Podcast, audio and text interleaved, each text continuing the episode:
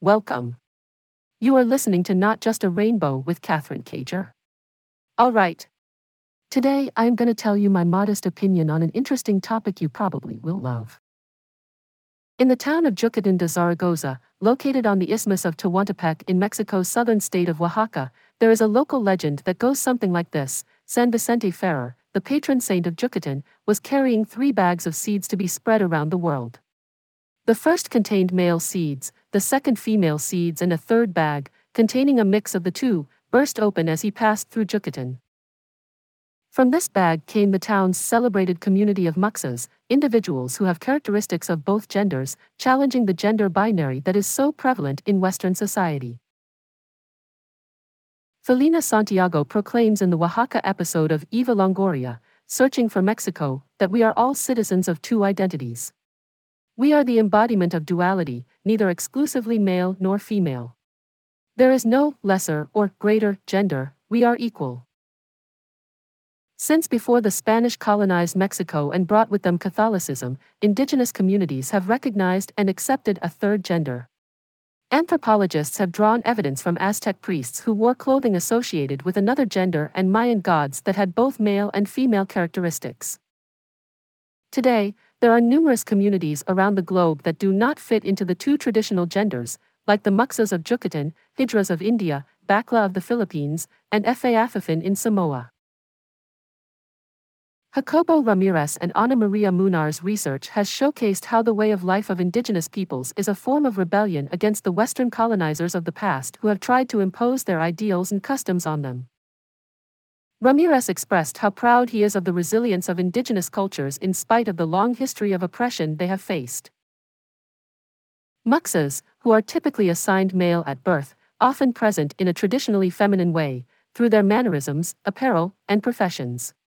Many of them specialize in embroidery, handcrafting, or are merchants in the markets that are the backbone of the economy. Additionally, they often take on the responsibility of caring for the elderly within their family and community, according to Ramirez, a professor of Latin American business development at the Copenhagen Business School. Despite the fact that there is no single way to be mux, many muxes have chosen to pursue careers as teachers, lawyers, and social justice activists. Although some prefer to wear masculine clothing in their professional or other settings, others opt to wear more feminine garments on certain occasions. However, the essence of Muxidad lies beyond the physical appearance of muxes, as Elvis Guerra, a poet featured in the HBO Max documentary Muxes, asks, What is Muxidad for muxes? A way of living. This is how we were born. Living as a mux in Mexico is an experience that is uniquely its own. It's an identity filled with culture, pride, and a sense of community. Crystal Aquino, a Mux activist, expresses her distinct identity proudly, saying, I've always said if I was born again, I'd choose to be me. This sentiment is shared by many Muxes, who don't identify as women and don't experience gender dysphoria. As sociologist Alfredo Mirandé states in his book, Behind the Mask Gender Hybridity in a Zapotec Community, most Muxes are attracted to men, but they don't necessarily label themselves as gay either. Rather, they are a social and gender category firmly rooted in indigenous Zapotec culture. Furthermore, Muxes are proud of their heritage and are seen as a blessing in their society as they are traditionally expected to look after their elderly parents in adulthood. The Zapotec language even recognizes this, having no grammatical gender, or one form for all people. As the definition of a mux evolves among a younger generation who are more open to hormone therapy, the respect and acceptance for this distinct identity continues to strengthen. Despite making great strides, muxes in Mexico still face a range of obstacles in their day to day lives. It's clear that we still have a long road ahead of us in order to reach full acceptance and parity among Mexican people. Although the muxes of Yucatan, Mexico, and the surrounding isthmus of Tehuantepec are generally accepted in Zapotec society, it is far from being a queer paradise. Despite the autonomy women are granted in Zapotec households and the sensitivity to children identified as mux, a pervasive culture of machismo and patriarchy still exists. Many muxes endure rejection and exclusion in the home, and the workplace and education system are not immune to discrimination and physical violence. Crystal, profiled in the documentary Muxes, recalls being commanded by their father to leave home after seeing photos of them in a dress and kissing a man. However, Crystal's mother and grandmother refused to allow it, instead, sending their father away. Crystal remarked that their mother's bravery in this situation was remarkable. In more recent years, programs and initiatives have been put in place to protect Mux rights, but there is still much to do.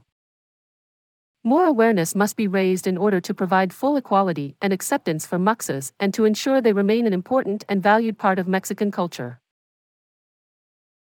Today, the ongoing fight for the Muxes to be accepted and recognized is still ongoing.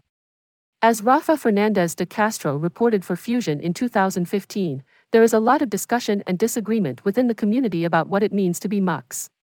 Is it something that is determined at birth or something that is formed by the environment? Is it necessary to have Zapotec roots to be Mux? Does undergoing gender reassignment change anything? There is also the issue of how globalization might have an impact on Mux identity.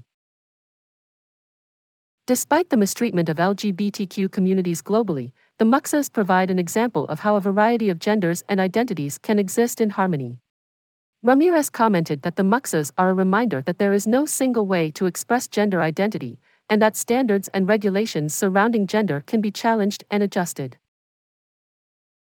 That's all for today. I hope this episode was useful for you all. Do not forget to share my podcast with your friends and see you soon. Take care. Bye bye.